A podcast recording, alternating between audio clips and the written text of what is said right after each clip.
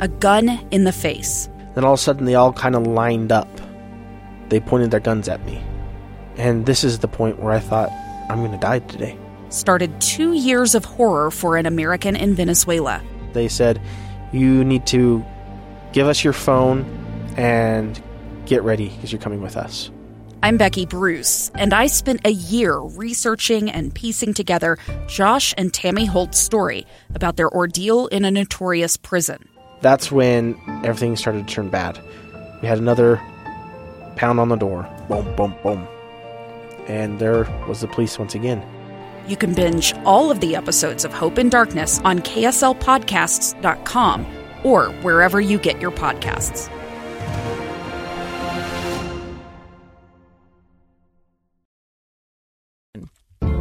This is Utah Weekly Forum, a public affairs show dedicated to learning more about the issues affecting our lives and health and exploring the resources available in our diverse communities to help.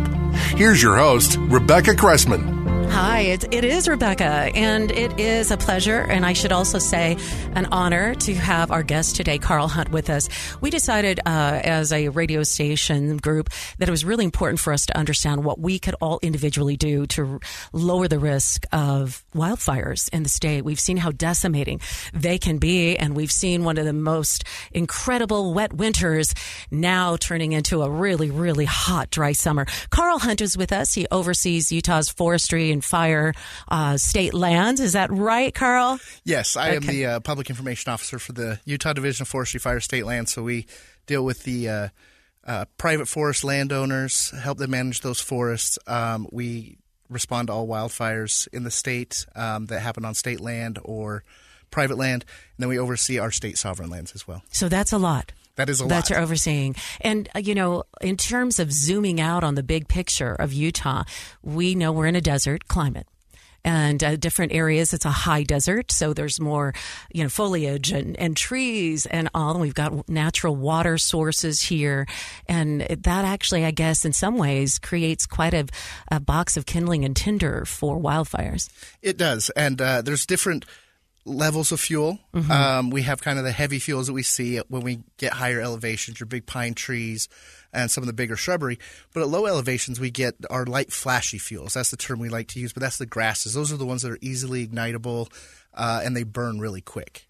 All right. And so we're going to talk in general about uh, some of the information that has been really helpful for us as a community. And I always say, you know, if you just take 10, 15 minutes and you review this information and then you turn around, pivot, and you communicate that to the people in your household or in your family, it's amazing how much education and information we can provide that help prepare us uh, for wildfires. So first, let's talk about homes, uh, Karl, because I, I know you've got expertise expertise and information about that. But, you know, one of the more frightening things has occurred where we see wildfires that are either started near somebody's home or lightning hits and it starts to send fire not just up the hillside, but down the hillside, depending on the wind, uh, you know, where it's carrying. And so, you know, we're all leaning in and worried about what's going to happen. What can we do around our homes to make fire sense, to try to maybe have boundaries that will help protect our homes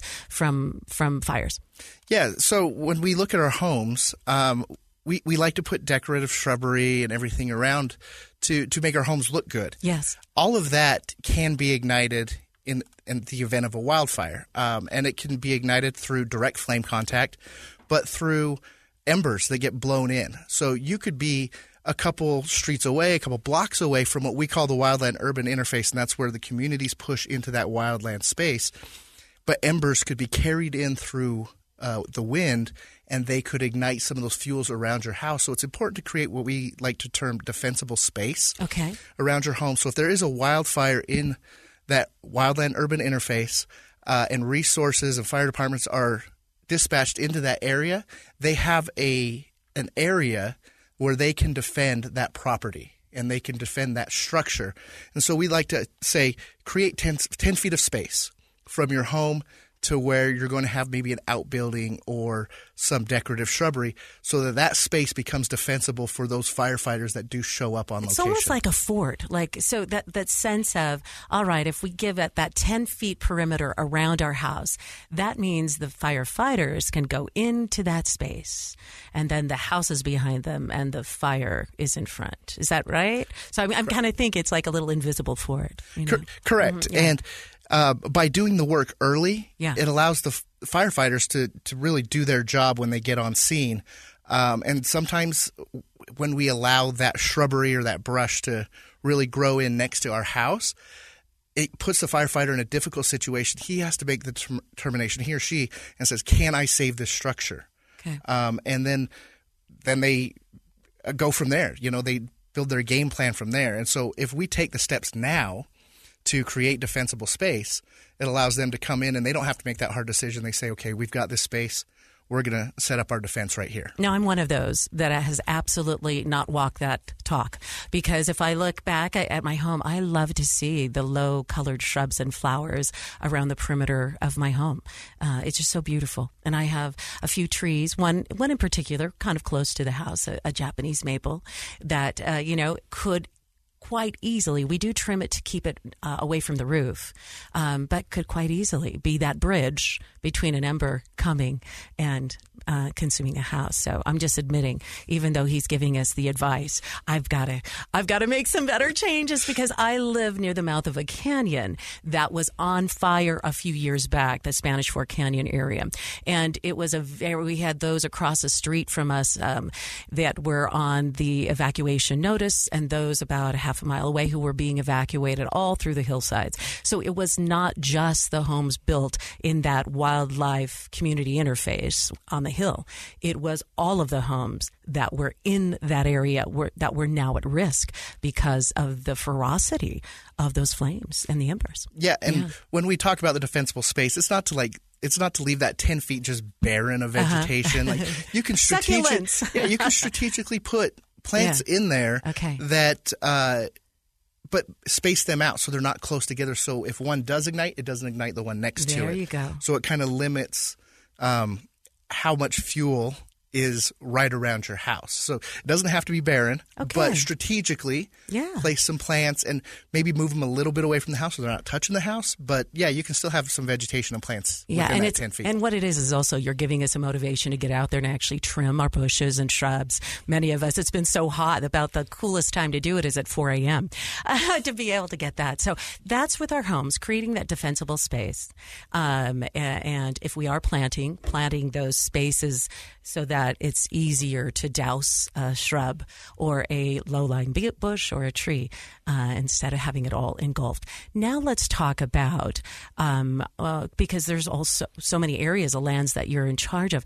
Let's talk about our wildlife space because we have a lot of uh, individuals that all of us love to go up hiking. We love to go camping. Uh, so, what is your advice now? I had heard one fire captain share that he said we are drier than the Fourth of July right now, and that's usually when we all think that's the driest we're going to be. No, no, we are drier now. So, what should we keep in mind for fire sense to to do our part to protect the the beauty of that area of the land and uh, prevent more fires? yeah, a couple years ago, we launched our Fire Sense campaign, which was to raise some public awareness around certain behaviors that um, we do that contribute to those human caused wildfire starts when we're out in the wild enjoying our open spaces. Utah has a lot of open spaces and they're very enjoyable, and a wildfire can kind of damage the, the beauty And the ecos- and ecosystem. the Oh, access yeah. Mm-hmm. to it. And so we want to limit what we do as humans and how we contribute to those wildfire starts. Um, and so it's just simple steps that uh, we talk about. One of the big ones that we see right now is campfires. People like to go up in the mountains, like you mentioned, hiking or camping. And even if it's a day trip, they like to have a little fire to end their, their trip. And so we ask people to douse your campfire completely. Don't leave it um, smoldering. Make sure you've dumped some water on it. You stir it with a shovel. Uh, and then if you can touch it, you can leave it. So you want to make sure it's completely out. Oh wow! That now that is um, something that's really helpful to keep in mind. So if you're putting your hands over those embers and you're feeling that heat, and you're reluctant to put your hand or palm down, you know it's too hot. So stay there. So if you're packing in fuel or packing in what you want, the marshmallows and the chocolate to go with your campfire, you got to pack in enough water to douse that, fl- that those embers. Okay. Cor- correct, or at least pack a bucket that you can go to a nearby stream or lake and and use that water. And that's that's one thing our interagency partners Mm-hmm. um, have has, has told us uh, this past week that they saw over the holiday weekend was an uptick of what we refer to as abandoned campfires, where they've left them smoldering. Um, and if we have a high wind event, that can be catastrophic. Right. So and we've had some high wind events that have come out of like for the blue, all of a sudden, phew, Tooele hit with hail the size of golf balls and with that winds of 70, 80 miles an hour. Yeah, and and that Mm-hmm. wind really can drive an abandoned campfire into a big wildfire. Okay. So that's why we say make sure it's out. If you can touch it, you can leave it. Okay. Um, that's one thing that uh, we can all do. Uh, the other one is properly maintaining our vehicles. Um, we're going to drive into those wildland uh, interfaces and not parking on dry vegetation. Okay, let's talk about that. Yes. So, all right, typically you're going to pull over on the side of the canyon area and it's often not a paved if you're going out into the you know the hills it's often not a paved parking lot that you're looking at pulling into what is the danger of driving up a canyon and pulling over and parking on that dirt area with that has a little bit of grass below it Yeah, that exhaust system Mm-hmm. gets extremely hot, especially those catalytic converters.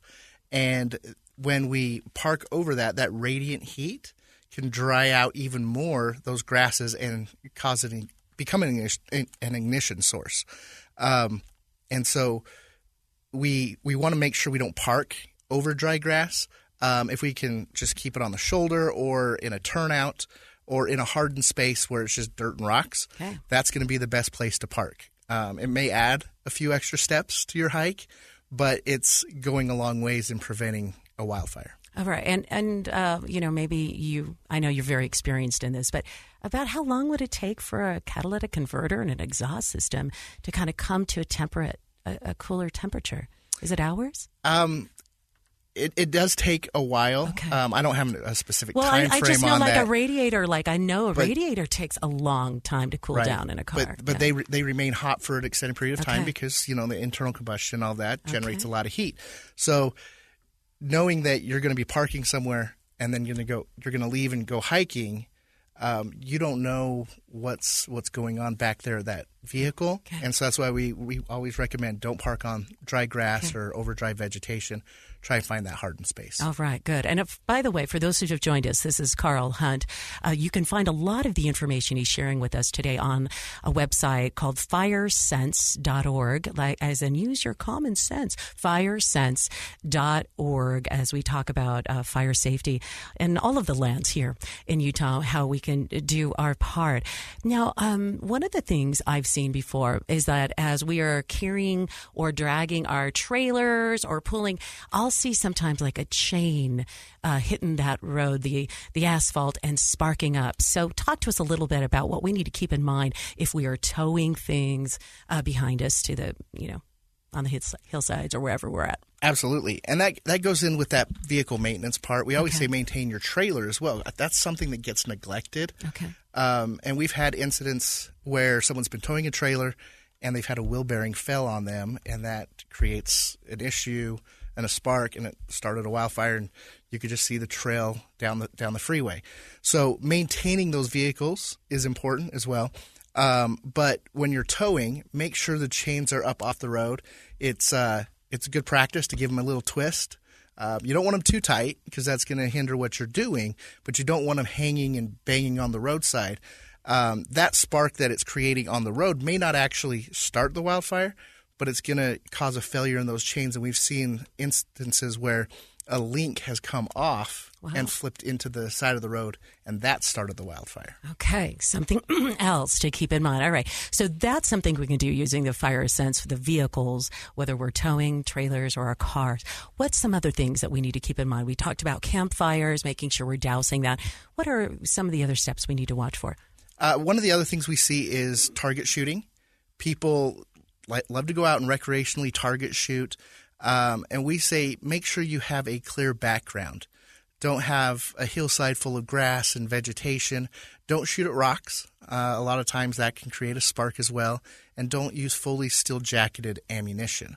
I don't know what that means. Fully steel jacketed It's it's it's the ammunition. it's the casing around the the bullet. okay, and wh- why? Because that's like that flint and steel kind of idea. Yeah, when it hits a rock, it's you know if you have a piece of metal and you hit a rock, it's going to create a spark, and so that can have that same effect out outside while you're you know practicing target shooting. So clear your backstop. Always have we always like to say carry a bucket of water, just like with camping. Always have something with you that if it does start, we you can try and extinguish it immediately. Right. Now, we've had some major fires started from target shooting. A lot of it feels like it occurred on the west side of I 15, either south of, of um, Herriman and Lehi. And I was trying to remember, we also had some, I think, in the West Lake area. So there has been a number of fires that were started from target shooting. Yeah, and we, we do see that in some of more of the deserted areas where people like to go out and just target shoot. It's a it's a fun pastime. I enjoy doing it, um, but it can contribute to a wildfire if we're not careful. And so a lot of it is just using, like you said, common sense. You know, fire sense is common sense. That's kind of our tagline, uh, and using that to to make sure we're recreating responsibly, enjoying our time, and we're not letting a wildfire ruin our outdoor activities. I know that Provo City and there are a few other communities that put some additional restrictions on, I believe, target shooting as well. Um, so, it, how would we, as a someone who shoots, find out where we legally are able to target you? Because we are, I mean, this area used to be all rural, and so it was just, uh, you know, something that people shared as a family to go out into the fields or out into the canyon and shoot. Uh, it depends on jurisdiction of who manages those lands. Um, and so check with the local jurisdiction. If you're going to go onto federal property like the BLM or the Forest Service, check with them and see if they have any restrictions uh, regarding target shooting. Um, for the state, uh, you know, they've got uh, the DWR, Division of Wildlife uh, Resources. They have a gun range out uh, Lee Kay Center off of 201. You can go to those facilities as well. Those are hardened facilities that you know are managed so that you can enjoy target shooting, but also not contribute to you know the wildfire danger that's out there. Um, but yeah, I I just recommend checking with those local jurisdictions um, and seeing if they put any restrictions in place. Okay, all of those are great ideas. Things that we can do when we're hiking or camping to be more uh, cognizant and careful. Things we can do with our vehicles, uh, target shooting. Is there another element of fire sense as well that you can share with us, Karl? Uh, fire sense is is honestly just uh, common sense, um, doing things that we know we're supposed to be doing. Okay, I forgot to bring up fireworks, and I know that we're running out of Ju- and, Ju- and, July. that, and that's where I was going to go Yeah, with it. Is okay. you know we we know that we can light fireworks for two holidays in July, right? Right. Um, and there's legal parameters around what type of firework we can ignite, when we can ignite them, and if we stick to those parameters and where they're telling us we should ignite them, then we're going to not run into to issues. The issues we see is when people go into those wildland urban interfaces or they go next to a grassy field. But if you do it in your neighborhood where you've got the streets and stuff like that, where it's hardened and you keep the fireworks small, you're usually not going to run into an issue. Each municipality kind of has their own uh, restrictions regarding fireworks. I believe it was Draper City and Salt Lake City both said no fireworks. We're not going to have them within our within our limits. But other areas were allowing them, and so if your area allows you to use fireworks, use them responsibly and use them in a hardened space that's not going to hopefully start a wildfire. About seven years ago, our hardened space neighborhood, which is you know, near the mouth of the canyon but not uh, on the hillside, uh, there was a family had gone to Wyoming and had gotten some, you know, and everything was uh, just a blast until one of the rockets uh, spiraled and landed on a backyard. It took about 25 neighbors running as fast as they can, uh, and it had consumed the hillside within, uh, you know, I can't even tell you the time. It was like it felt like seven minutes, slow motion in time, as people tried waiting for the volunteer fire department to arrive as quickly as, as they could. So, you know, if you, even if you're in a neighborhood that has more hardened space, some of those rockets that are not legal are can really hit the air. They get a wind current. Next thing you know, they're not landing where you thought it was going to land. So that was pretty scary for us. Yeah, and that's and that's why it's important to um, follow Yeah. the the law of what fireworks are allowed in this state, um, and so following that helps us, you know, stop those incidences from happening, or at least minimizes that risk. There you go. We have just about um, five or six minutes together. This is Karl Hunt. He is the public information officer with the Utah Forestry and Fire and State Lands, and we're talking about fire safety. Um, we have had just an incredible winter that was for many people an answer to prayers.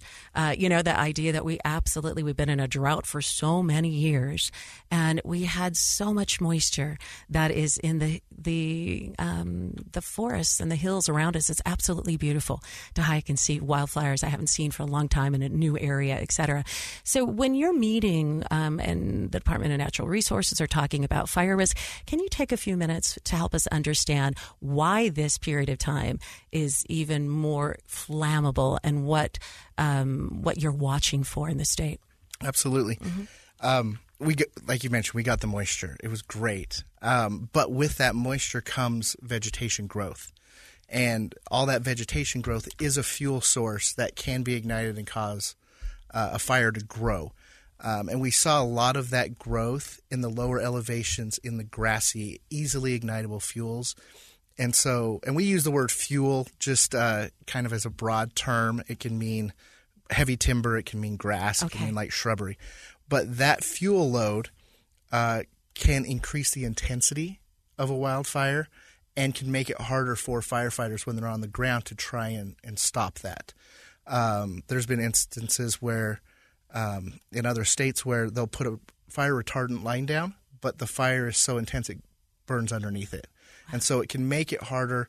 Uh, the wind can drive them as well, and so as long as it continues to have fuel, it continues to have that high fire danger and can become a problem for the firefighters. I remember uh, as I reflect back to the big fires um, that were uh, behind Woodland Hills and uh, Elk Ridge and Spanish Fork, up Highway 6, uh, coming into that area, Birdseye, all of that area, so much of it was burned. Um, that once that fire gained as a ton of ground, so whole acres con- consumed with lots of small and big fuel, it was just a matter of time and it jumped the entire four lanes of the highway to the other side. And and you know canyons are incredible gifts and beautiful here in Utah, but they also come with winds. And so what we learned too is that when the wind can change, it change it can at any point lift the fire in one location and get with enough heat it's almost like it builds a bridge and goes right over to the other side so there's some really erratic behavior that we'd see and we'd also see sometimes that the wind carrying that fire down the hillsides and sometimes consuming it up so once it starts burning it's nothing like the campfire i grew up with with girl scouts no right there, it, it is uh, uh, it is it, can be very erratic Yes, wild and, and Mhm. wild wildfire Yeah. is very unpredictable. Yeah. there's a lot that goes into it. Uh, the terrain, how hot it is, the the humidity that might be around. If we've got low humidity, um, high heat, and wind, we get a red flag warning. And that red flag warning can really increase the fire potential and the fire behavior if there's active fire on the ground.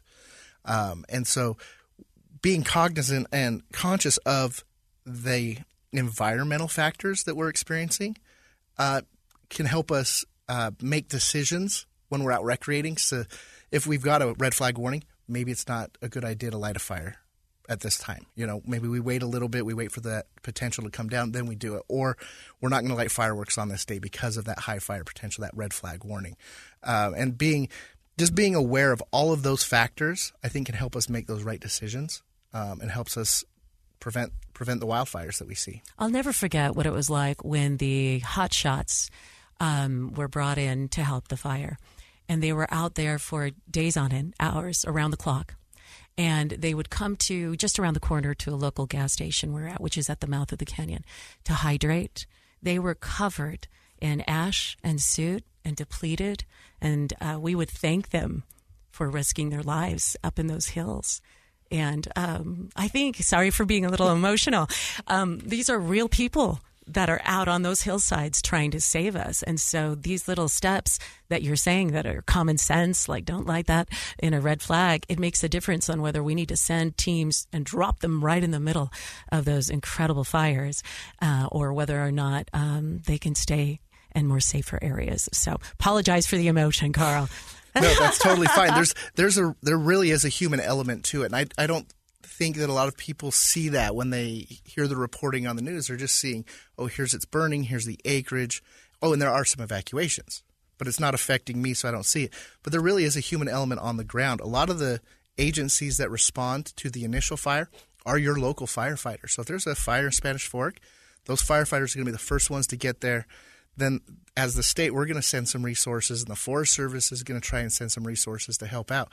But it really affects that local community initially um, when there's a wildfire on the ground because they're the ones that are responding to it. They're the ones being pulled away from a family event um, to to come and try and put out that wildfire. Yeah, it is absolutely does have that human element, and we keep that in mind.